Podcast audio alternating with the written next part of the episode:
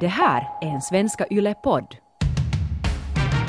Och ibland kan det vara just att fast du skriver ner ditt dilemma för dig själv eller berättar åt en kompis så oftast så har du ju nog svaren på det mesta i dig själv om du bara vågar vara ärlig och lyssna lite på dig själv. Du är en snäll typ. Du, du vill inte såra honom, men vet du vad? Han, han, han kommer nog att kunna ta dig.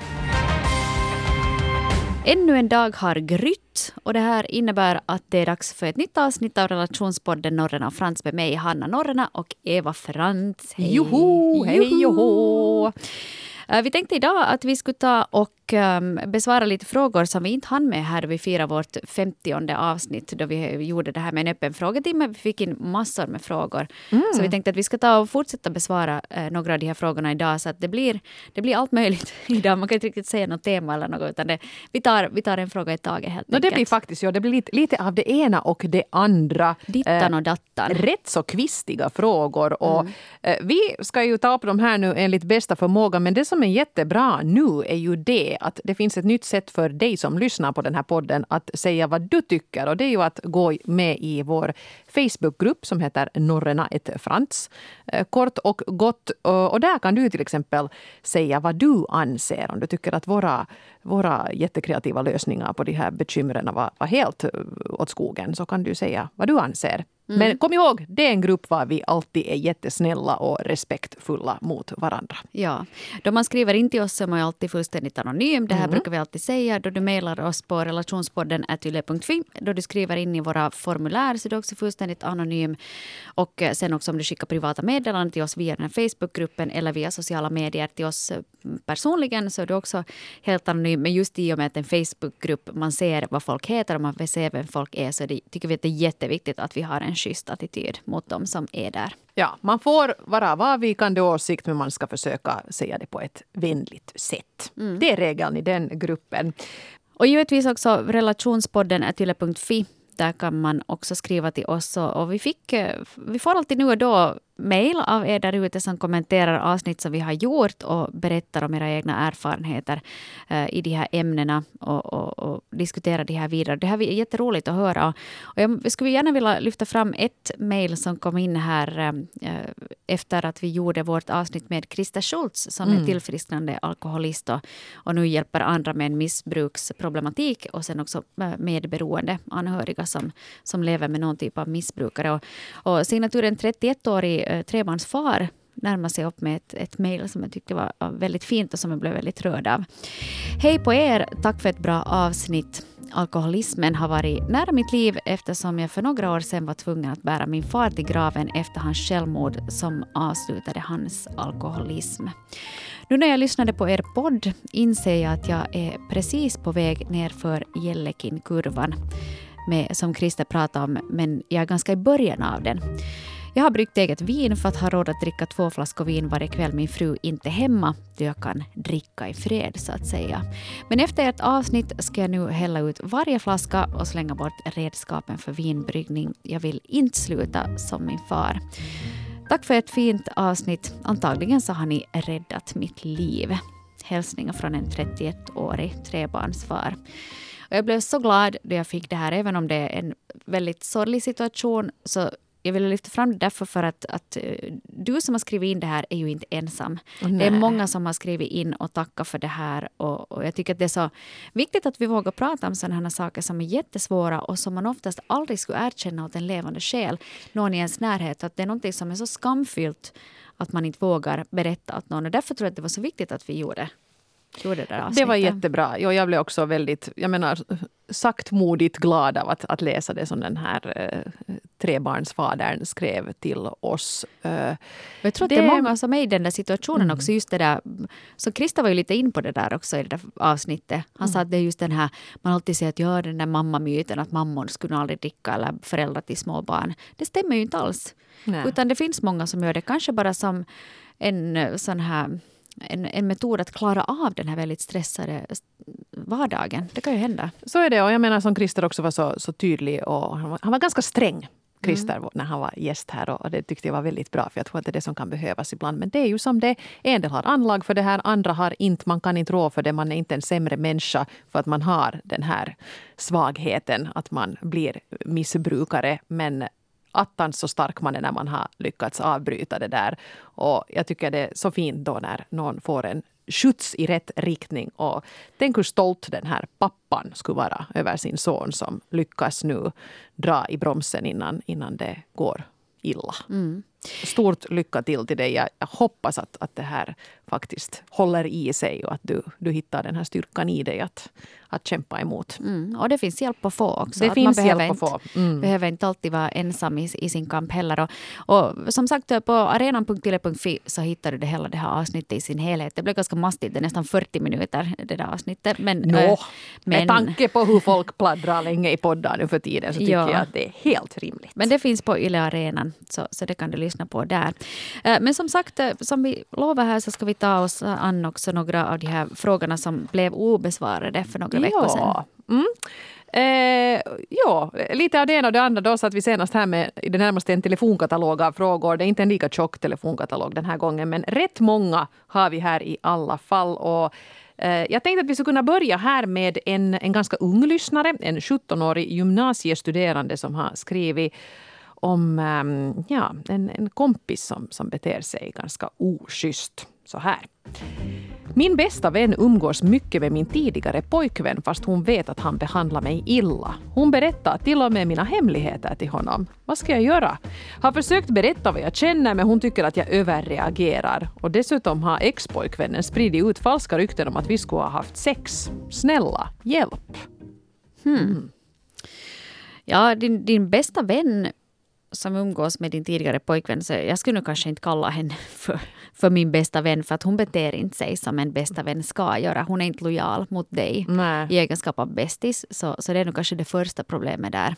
Pojkvännen, eller expojkvännen här är ju en douche, så jo, honom ja, behöver ja. vi inte ens ödsla tid på. Tur att det var slut med honom och bort med honom, men den här vännen, nej det här är inte, du överreagerar inte som tycker att det här är jobbigt. Och det är ju klart det där att man kan kanske inte förutsätta när man gör slut med någon att alla ens kompisar ska liksom helt sluta umgås med den. För jag menar, jag vet inte, ni kanske går i samma skola. Liksom, eh, ni kanske måste fortsätta att existera parallellt på något sätt i alla fall.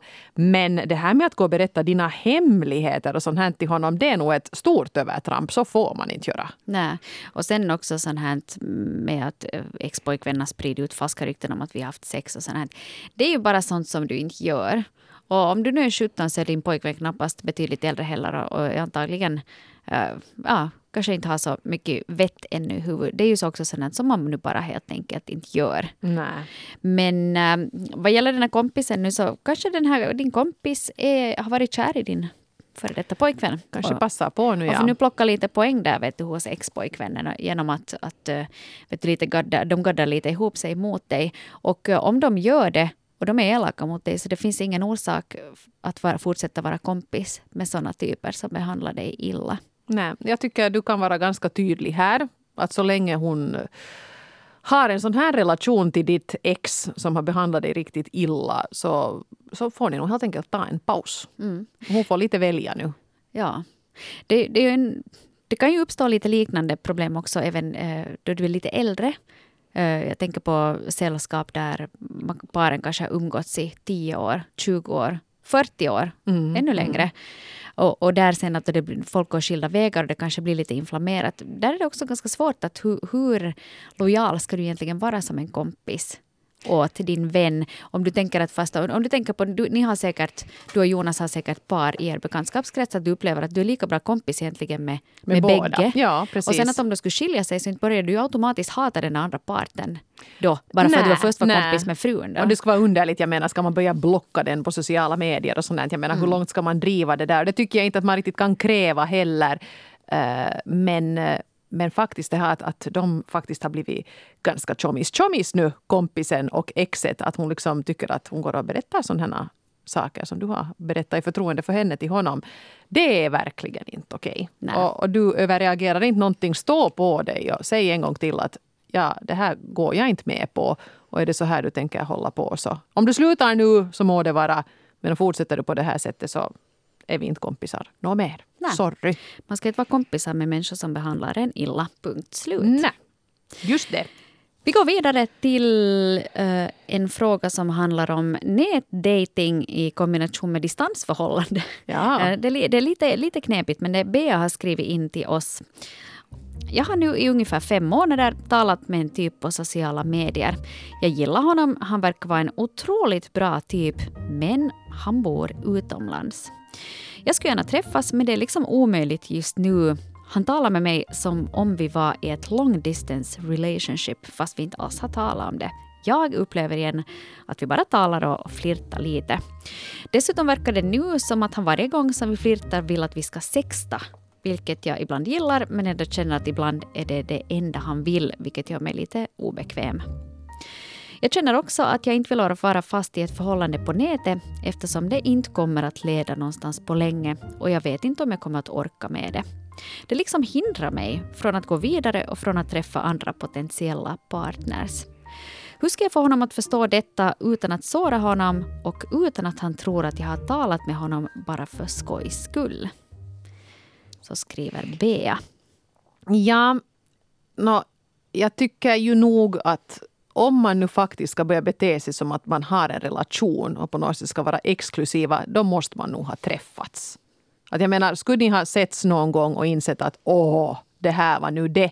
Så då kanske man har en större anledning att kräva det här. Att men vi har nu liksom en sån här distansrelation och vi ska inte träffa någon annan. Men det har ni ju de facto inte gjort. Så du har nog inte några förpliktelser alls gentemot honom. Och jag kan bra förstå det här att du tycker att det här är lite, lite knepigt. Ja, det kommer lite för nära att om ni aldrig ens har träffats, för att ni aldrig ens gett varandra en kram. Är du säker att han finns? För ja, första? Är du säker på att han är den personen han uppger sig för att vara? För att jag menar, Många av oss har säkert sett till exempel tv-programmet Catfish som gick flera år på MTV och också har sänts här på finsk tv mm. där de har eh, två amerikanska män undersöker relationen på nätet och sen se till att de här personerna i frågan får träffas. Oftast visar det sig att det är någon helt, helt annan. Annat, det kan ja. vara en annat kön, annan ålder, att, att ingenting egentligen no, vi stämmer. Vet inte, kanske, kanske ni har skypat med varandra så att du, då är det liksom svårare att, att, att fejka sin identitet. Men i alla mm. fall, man ska ju alltid vara försiktig förstås med sådana saker. Ja. Mm. Jag, jag brukar emellan säga till mina vänner då de förklarar något dilemma för mig så brukar jag, efter att jag lyssnat på vad det har sagt, så brukar jag säga att, att brukar du lyssna någon gång på vad det är du säger? För Bea skriver ju här i den här frågan svar egentligen på alla sina frågor. Ja, hon vet nog Bea allt. vet ju vad jotton är. Bea vet att det här kommer inte att leda någonstans.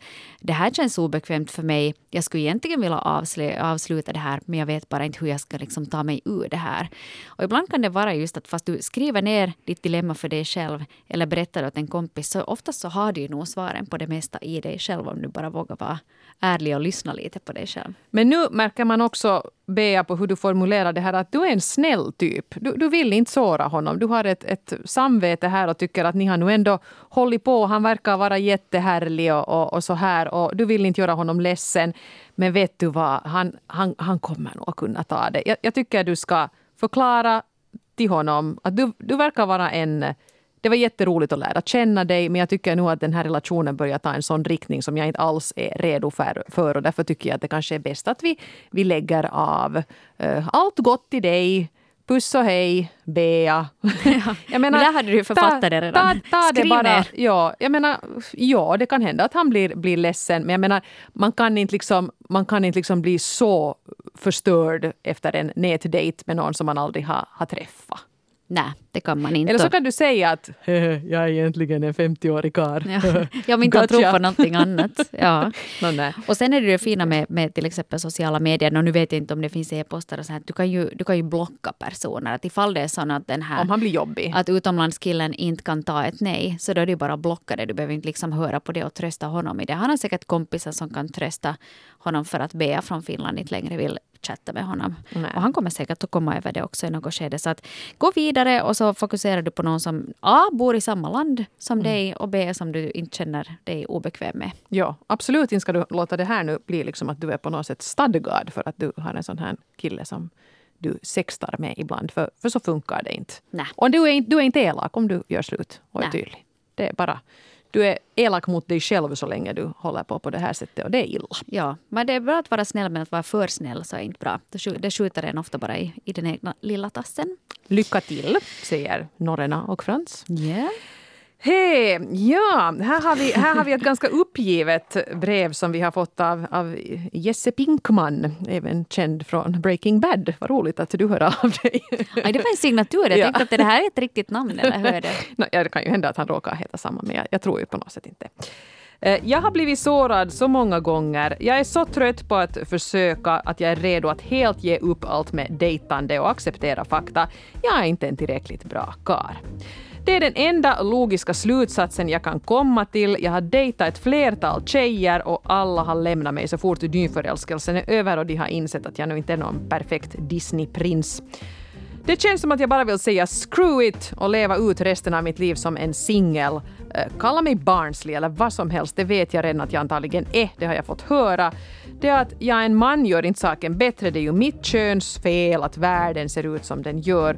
Å andra sidan, visst skulle det vara trevligt att inte behöva vara ensam. Mm. Säger Jesse, 30 år. Jag vill inleda med att säga att det finns hopp för dig, Jesse, eftersom du har någonting som många inte har och det är självinsikt. Du har funderat på den här problematiken, mm. du har analyserat det, du har funderat varför går det alltid så här? Jag har fått höra att jag är barnslig, ligger det någonting i det? Varför skiter det sig alltid i den här fasen? Det att du redan har kommit så här långt så, ju, så är du redan liksom långt på väg, tycker jag. Mm. Att sen kanske det inte har lyckats med, med de här chicksen som du har varit på dejt med och då är ju kanske då frågan varför, om, om det liksom alltid skiter sig i samma skede. Är det så att du kanske gör någonting då den här nyförälskelsen går över. Slutar du kanske försöka? Börjar du gå omkring i pieroverkarit? Börjar du... Eller slutar du göra allt det här som ni hade gjort under nyförälskelsefasen? Jag vet mm. inte, men det här är ju sånt som, som ganska många gör. Att sen när man känner sig bekväm eh, efter, för i början så är man ju härlig vet du, man är alltid nytvättad och fixad och fräsch och rolig och underhållande. Och sen i något skede man tänker att men den här personen gillar mig, nu kan jag släppa taget lite. Och sen märker den att inte den här typen ju alls det vad jag trodde. Mm. Eh, det som jag tror också många av oss gör i just det där skedet som du pratar om, Hanna, är ju det här att så fort den här första lilla komplikationen uppstår och det inte bara är lavidavi mera så kanske man går in i det där att men ja, ja, ja, jag är ingen Disneyprins och jag vet att det är vi karlar som har gjort allt fel här i världen och jag vet att jag inte duger till någonting. Att du går in i en sån här ganska explosiv självömkan som ju nog kan vara ganska jobbig för den här potentiella partnern. Så försök svälja den, skriv den fast hellre till norrena och fransmän, ta inte det med den här som, som du nästan hade på kroken där redan. Nej, det här med att, att leka martyr eller spela mm. martyr, så det, det är sällan jättesexigt. Däremot, man får vara uppgiven. Man får tycka att det här är ju hopplöst och det här blir inte någonting. Det ska man få göra. Uh, och jag tycker man ska få vara ärlig med det där för att inte vill någon heller dejta någon som går omkring och är sådär paniskt sådär positiv. Att nej, det är inga problem, att allt är nog bra. Liksom. Mm. För det, det är ju falskt. Och ingen vill ju, vill ju dejta någon som är väldigt fake. Mm. Men jag tycker du hade ju en bra... Du är ju nästan lite frestad av det här att leva som singel. No, men satsa på det och bygg upp din styrka och ditt självförtroende kring det. Att det här går hur bra som helst. Och sen ser du helt enkelt vad, vad som livet för med sig för dig. Ibland kan det ju också vara bra att man får sätta en, en tidsbegränsning på det här. Att man jag har själv gjort det här, i något skede var just det, jag var så trött på allt det här med dejtande och jag orkade inte liksom engagera mig i nya människor. Så jag var bara så här, napp, jag, screw it, precis som Jesse yeah. skrev här. Jag bara skippar det här, nu kommer jag inte att dejta och jag kommer inte att göra det här för att jag orkar inte, jag har inte den här tiden och jag, liksom, det blir bara prestationsångest av alltihopa. Att jag skippar det. Och det var ganska skönt för att då slapp jag ha de här förväntningarna på mig själv att nu borde jag minsann nu träffa någon och bla bla bla. Så att nej, det är mycket skönare att sen då barnet går och lägger sig så kan jag lägga mig och se på vilken Netflix-serie jag vill. Och, mm. och så här att, att fast sätt det på sex månaders paus. Eller ett års paus eller någonting. Tills du känner att du är där du vill vara. Jag tror att det där är en jättebra idé. Jag menar, ofta tycker jag att, att saker och ting brukar börja lösa sig av sig själva när man tar en liten time-out helt enkelt. Att om, det här liksom, om du tycker att nu det här dejtande, jag får bara kring öronen och ingen vill ha mig och mitt självförtroende är i botten. Då struntar du i det och så gör du något roligt. Du satsar på någonting helt annat som, som ger dig liksom kul vardagsinnehåll. Jag vet inte, vet du, en ny hobby. Eh, kanske träffa människor i helt oromantiskt syfte. Helt enkelt utöka ditt sociala liv. Och när du då har blivit lite mer tillfreds med dig själv och kanske börjat tänka att ja, nu skulle du kanske kunna jag orka, orka lite dejta här igen. Då kommer du ha mycket mer att ge för att du kommer att må bättre. Mm. Så ta en time-out vet du Jesse. Jag tror, jag att, tror det, är att det är riktigt bra. Gör det. Ja. Jag skulle kunna lite fortsätta på, på den här tanken. Det kanske inte har direkt med, med Jesse att göra men, men det här med att, att vad är det som händer just där då den här nyförälskelsen har gått över. Och, eh, och, och, för det brukar alltid sägas att du ska kunna vara dig själv i en relation. Och, och, du får vara just precis som du är. Den andra ska älska dig villkorslöst. Men jag tycker själv att jag märker det i ganska många relationer att folk behandlar sin partner som skit och mm. använder den lite som en slasktratt för att jo, vi är gifta, du måste minsann ta mig, uh, mitt värsta jag. Och det kan till och med bli liksom det här nya normala. Att, att hur ärlig ska man egentligen vara i en relation? Och, och hur mycket inom citationstecken sig själv får man egentligen vara? För att jag tror ju nog att om du på riktigt liksom släpper alla bromsar så kommer det att skrämma iväg uh, vet du, vet du, väl den mest trogna typen. Eller? Um, ja, jag funderar lite på hurdana egenskaper du nu syftar på. Jag menar, alla Nej, men till exempel, man är alltid sur och trött och gnällig ja. och vet att den får alltid ta skit. Att det är skit på jobbet, det här är ungarna bråkar. Vet du, att man, mm. att man liksom slutar vara den här uppmärksamma konversatören som häller upp mer vin som man gör i nyförälskelsefasen. Jag skulle säga, eller det, det som jag har försökt leva enligt här, jag menar man måste få vara sur och trött och, och, och jobbig i sin relation också. Men jag tycker ofta att där är tydlighet A och O. Och det som jag tycker nästan är grund för skilsmässa är när man ofta blir utsatt för sån här vad heter det, mycket koulu, silent treatment. Jag kommer inte på något sätt ihåg det. Alltså det finns här, ingenting nej, svenskt för dig. Precis, det där att, att partnern går och är sur och martyrig men inte riktigt kan säga vad det är. Så jag tror att åtminstone i min relation har vi blivit ganska bra på att säga det där att hej, jag är sur. Alla var idioter på jobbet idag jag kommer att vara sur en stund. Och då kan den andra vara så att ja, okej, okay, ja, visst. Men det värsta är om man liksom, den här partnern då måste gå och börja rannsaka sig själv. Att det är nu jag som på något sätt har framkallat de här känslorna. Och sen måste man också kunna säga till den andra att vet du, nu har du suttit och varit sur i flera timmar. Nu får du skärpa dig. Kom mm. ut därifrån, nu äter vi. Liksom. Raka rör med det här. Man måste liksom tillåta alla de här dåliga egenskaperna förekomma. Men de får inte liksom ta över hela relationen. Mm. För det skulle vara hemskt om man aldrig skulle få vara på dåligt humör, humör i sitt förhållande. Då skulle man explodera och så skulle det ta slut. Ja. Ja. Men i alla fall. Uh, ja. Men då pratar vi om att vara sur och, och tvär och, och kanske lite besvärlig. Och så här ibland kanske måste få älta lite ibland. Det är kanske det som jag utsätter min stackars man mest för. Att ibland är jag i ett sånt mode att jag måste få älta en kväll någonting som bekymrar mig. Men det hör ju till ja. människorelationer. Det gör det ju antingen med någon vet du, familjemedlem eller någon kompis. Precis. Eller något. Det, det är ju liksom, inte menar det att, att, att det skulle vara att man beter sig illa. Ja, nej, men då måste jag också sen gå med på det att, att min man säger till mig att nu har vi pratat om det här hela kvällen. Vet du, nu, nu orkar jag inte mera. Att, att nu, måste, nu, nu räcker nu, det. Nu har jag inte mer att säga här och jepp, nu får ja. du ta det med någon annan. Och det tycker jag också att man blir lite generad just i den stunden men det är bra att han säger det. Mm. Ah. Ja, det finns liksom en gräns för det. Och där tror jag också att var och en måste stå upp för sig själva. Mm. Uh, en, en liten, liten kommentar kring det här med, med det här skiftet mellan nyförälskelsen och, och det här att man är ihop och sen tappar intresse. Kan det vara så att man tillåter sig själv att bli tråkig?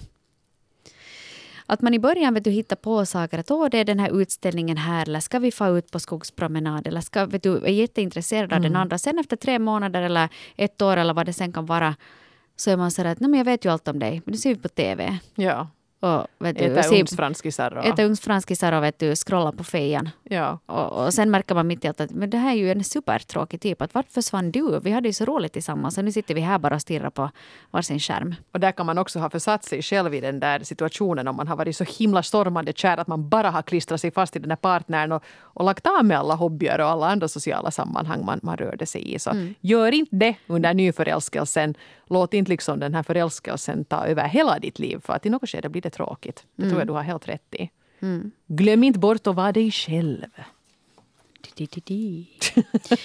Hej, ett, ett eh, brev ännu. Det här är ganska långt. Vi Det är säkert långt. att korta ner Jag det. kortar ner det lite grann men här var en, ja det här, det här är en mm, det här är en verkligt besvärlig situation. Eh, Nina, 51, eh, har tagit kontakt med oss gällande det här. Jag lever i ett samboförhållande sedan 12 år och vi har haft det jobbigt i flera år. Och nu har det gått så att jag vill flytta men ändå har svårt att göra det. Jag kan inte vara mig själv eller föreslå något som vi ska göra för då får jag höra att jag kommenderar, bestämmer eller bara att allt måste alltid vara på mitt sätt. Frågar jag vad han vill så säger han att han inte vet för han vill helst av allt ligga på soffan och se på TV. Om jag blir ledsen eller arg över något så får jag inte gråta. Han tröstar mig inte, han blir arg och det slutar med att det är jag som typ ska trösta honom och för att få det att bli bra igen. Allt han gör är enligt honom okej, som till exempel att han har med mobilen på vässan. Och då jag frågade varför han gör så här så sa han att han läser tidningarna men när jag gjorde det i misstag en gång så då var det misstänkt. Då trodde han att jag hade någon annan. Jag kände mig också väldigt förnedrad en gång då jag hade gått och lagt mig. Då kom han in och slet täcke av mig för att få se mina bröst. Då jag inte tyckte om det här så blev han arg. Och jag har faktiskt bestämt mig för att flytta, men det är inte lätt för jag har inte så stor inkomst och jag kommer inte att hitta något boende som jag har råd med. Men när jag gör det, då kommer jag att flytta. Tycker ni att jag gör fel? undrar Nina, 51. Voi Nina. No, det enda rätta i den här situationen är ju att flytta därifrån och dumpa skiten. No, absolut. För absolut. att, för att så där kan man inte behandla någon som man är tillsammans med. Eh, Nej. Det är liksom fullständigt oacceptabelt beteende av den här slusken som du bor ihop med. Nu kortar jag ner det här brevet lite men här var också andra exempel på att han har ett ganska manipulativt kontrollbehov över Nina. Eh, Det skrämmer mig. Jag, jag tycker faktiskt ärligt talat Nina att du inte ska vänta på att det där boendet du har råd med dyker upp. Utan jag tycker att du ska shoppa så fort du bara kan. Har du någon vän, släkting, någonting dit du kan, där du kan hålla hus ett tag framöver eh, jag tycker att det, det skrämmer mig lite hur du har det faktiskt. För han verkar ju ganska aggressiv, den här personen du hänger ihop med. Ja, oberäknelig. Och vi har ju varit in på det här tidigare. Nu, nu står det ju inte här liksom att det skulle finnas någon, eh, fys, någon fysisk våldsamhet i den här relationen. Men det verkar ändå finnas en stark eh, psykisk kontroll och ett kontrollbehov av den här mannen över Nina. Och då kan det hända också att eh, du behöver lite hjälp för att ta dig ur den här situationen. För att om, om det är nu så att han liksom har tryckt ner dig här nu i de senaste 12 åren Och är väldigt svartsjuk. svartsjuk, utan någon arg orsak. och beskyller Mm. dig för allting så kommer han antagligen att få fel i huvudet mer eller mindre då du säger att nu hör du, är det färdigt att nu sticker jag. Och då kan det vara bra att du har lite backup som Ja. hjälper dig där för att det kan vara ganska skrämmande att, att hantera eh, oberäkneliga och aggressiva människor. Så att jag tror att det kan vara bra Nina att du har en plan sen då du, då du liksom är redo att ta det här steget. Och jag håller Eva helt med dig, ju tidigare desto bättre. Ja, jag tycker du nu ska inviga några vänner i hur du har det. Så att du har liksom en liten, en liten trupp som du kan ty dig till sen när du väl kommer dig iväg därifrån. Jag tycker du ska smita så fort som möjligt faktiskt. För att det här kommer ju inte att bli bättre. Eh, ja, det, här, det här är liksom en, en knepig situation det här. För att jag tror att det är ganska många som känner igen sig i det här. Eh, att har jag, jag, kommer jag att ha råd att vara ensam? Alltså helt tänker på pengar. För att eh, det är ju klart det, att det kan vara knepigt. Och då ska vi inte ens, nu, nu skrev du inte någonting om något barn här, men, men det här, då blir man ju verkligen tveksam. att Kommer jag att fixa det här? Men eh, nu är det lätt för mig att säga som inte har varit med om det här själv. Men jag skulle nog säga att hellre skulle man sitta där då och äta snabbnudlar än att vara med om en sån här tillvaro i sitt hem. Ja. Och sen kanske också fråga runt efter, efter hjälp. Jag tänker att ofta brukar ju staden ha bostäder som man kan få ganska förmånligt om man är låginkomsttagare.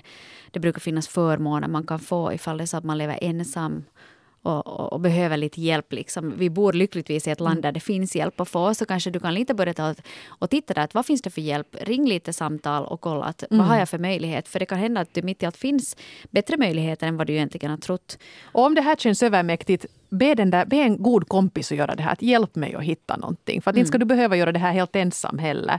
Att hoppas du skulle ha kanske någon släkting eller någon vän som, som liksom kan hålla ögonen öppna helt enkelt för, för din, din del.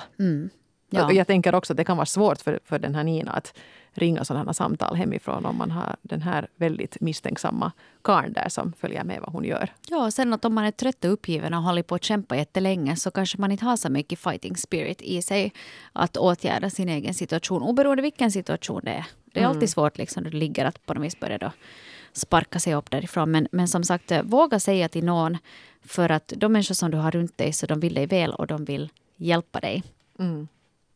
Hoppas det ordnar sig men ja, som Hanna brukar säga, dumpa skiten. Det är nog kanske det som... Det vet du själv Nina, det, det är ju det du måste göra. Hör gärna av er. Man blir ju och undrar sen alltid att hur, hur gick det nu med, med de där som, som skrev. Så att berätta gärna. Fast på relationspodden at yle.fi hur det har gått. Oj, oj, oj. oj, oj, oj. Tusen tack kära vänner än en gång för att ni har skrivit in era frågor. Eh, Fortsätt att skriva in. Du kan fråga oss egentligen vad som helst. Kommentera saker vi har pratat om. Har du idéer på ämnen du tycker att vi borde ta upp? Relationspodden är tyle.fi. Dit kan du alltid mejla oss direkt. Och sen också nu i vår Facebookgrupp. Till exempel tips nu, exempelvis till Nina här. Har du tagit dig ur en sån här relation? och Hade du dåligt med pengar? Har du några, några lösningar på hur man kan göra? Eh, Sånt kan du gärna berätta där. Du, man kan också göra så att man skickar direktmeddelande till oss och så kanske vi anonymiserar dem och lägger ut dem där i Facebookgruppen. För jag tror att det är ju bra om vi kan hjälpa varandra. För sammanlagt har vi nog säkert varit med om allt. Så då kan vi ju stötta varandra. Hej men Hanna, nu har vi haft en sån här väldigt varierande och delvis ganska kämpig frågepodd här. Så jag tycker att vi måste sluta med en, en lite fånig fråga. Okej. Som jag tänkte ställa till dig, som vi kan lite fundera kring. Ehm, jag vet att du tycker om reality-tv. Ja. Ja. Men om du skulle få vara med i en reality-serie, vilken skulle du välja och varför? Det här har jag alltid undrat. Och nu ska jag få svar. Voi, det, det är svårt. Livet är ju fullt av svåra val, kära du. Och, och det här är ett svårt. Men ett, ett, namn- ett program kom genast i min hjärna. Jag ska, jag ska berätta vilket det är. Jag måste förklara lite bakgrunden. Alltså jag, jag är ju en stor vän av reality. Jag har alltid älskat reality-tv i alla dess former. Och eh, en speciell förtjusning har jag för alla de här eh, Real Housewives of de här olika städerna. Ja. Eh, nu senast har jag, tror jag sett tre säsonger av Real Housewives of Orange County så det känns som att de här är mina BFFs just nu. Mm, Men eh, jag skulle säga Real Housewives of New York City. Där, Ah, där skulle jag ta och nästla mig in tror jag. Eller Real Housewives of Beverly Hills. För jag tycker att det, det är så roligt att titta på. Det är som att titta på en godispåse. För de är alla så vackra, de befinner sig i vackra miljöer och de går ut på roliga fester och de har alltid vackra kläder och klackar och, och lockar och allting. Och, och det känns som att de bara gr- grälar om en massa ovidkommande skit. Och jag tycker att det skulle vara en ganska... Den bubblan här- skulle vara ganska Den skön. bubblan skulle vara ganska härlig för att den är så fjärran från Det är lite som de här australiensiska yum-mums. De också, Ja, det tittar jag på också. massa, massa barn föder de hela tiden. Och inte gör det någonting, man kan ändå ha klackar och långa naglar och Mm. det går nog alltså bra. Men jag måste kasta Ja. det här på dig och jag vet ju att du är ju, ingen, du är ju mera en vän av eh, drama och kvalitets-tv No kukko heller. än vad jag är. Men om du tänker att du skulle liksom eh, vara involverad då i en, fast en tv-serie. Så, så vem skulle du vara? Finns det någon tv-hjältinna eller någon karaktär som du gärna skulle Nej, alltså jag, kanalisera? jag har ju, jag tittar också ganska mycket på reality för det är ungefär vad min hjärnkapacitet räcker till för just nu. Och jag måste säga att de där riktigt första säsongerna av brittiska Big Brother, de tyckte jag var jättebra. Och det var ju före det blev liksom supfest och förnedring, utan det var ju mer ett sånt här socialt experiment. Att vad händer när väldigt olika människor ska, ska leva ihop och, och försöka... Inte ska jag nu se fram emot att låsas in i det där huset och filmas dygnet runt, men jag tyckte det blev ganska trevlig stämning då faktiskt. Det var ju ett helt annat koncept än det Big Brother som visas nu idag. Ja. Så jag tror kanske att det skulle passa mig. Jag kommer ihåg, för det, var, det, det visades också på finsk tv, de här första Ja, på brittiska Sub säsongerna. eller någonting. Ja, Sub, Ja. ja. Och jag kommer ihåg att där var en av de här brittiska kvinnorna, en sån blond kvinna, som sedermera gick bort i cancer väldigt ung. Jade! Var det Jade, ja? Ja, som hon Jade hette? Goody. Ja, hon, Ja. hon var typ vann eller var någon av de här. Och hon är den enda som jag minns från de här serierna. Ja. säsongerna. Ja, men det var ganska sympatiskt för att då blev man ju faktiskt sådär kompis med dem alla. Det var, Mm. en av, no, det var väl den första sådär riktigt utpräglade dokusåpan som man såg på sådär flera gånger i veckan. Mm. Det var nog, så jag tror att jag kanske skulle välja, välja det. Så det var nog kanske inte så jättehögtravande. Nej men det var bra, det känns befriande. Även du, min Brutus, eller vad de brukar säga. Ja. Sådär då, man tar till bibliska termer.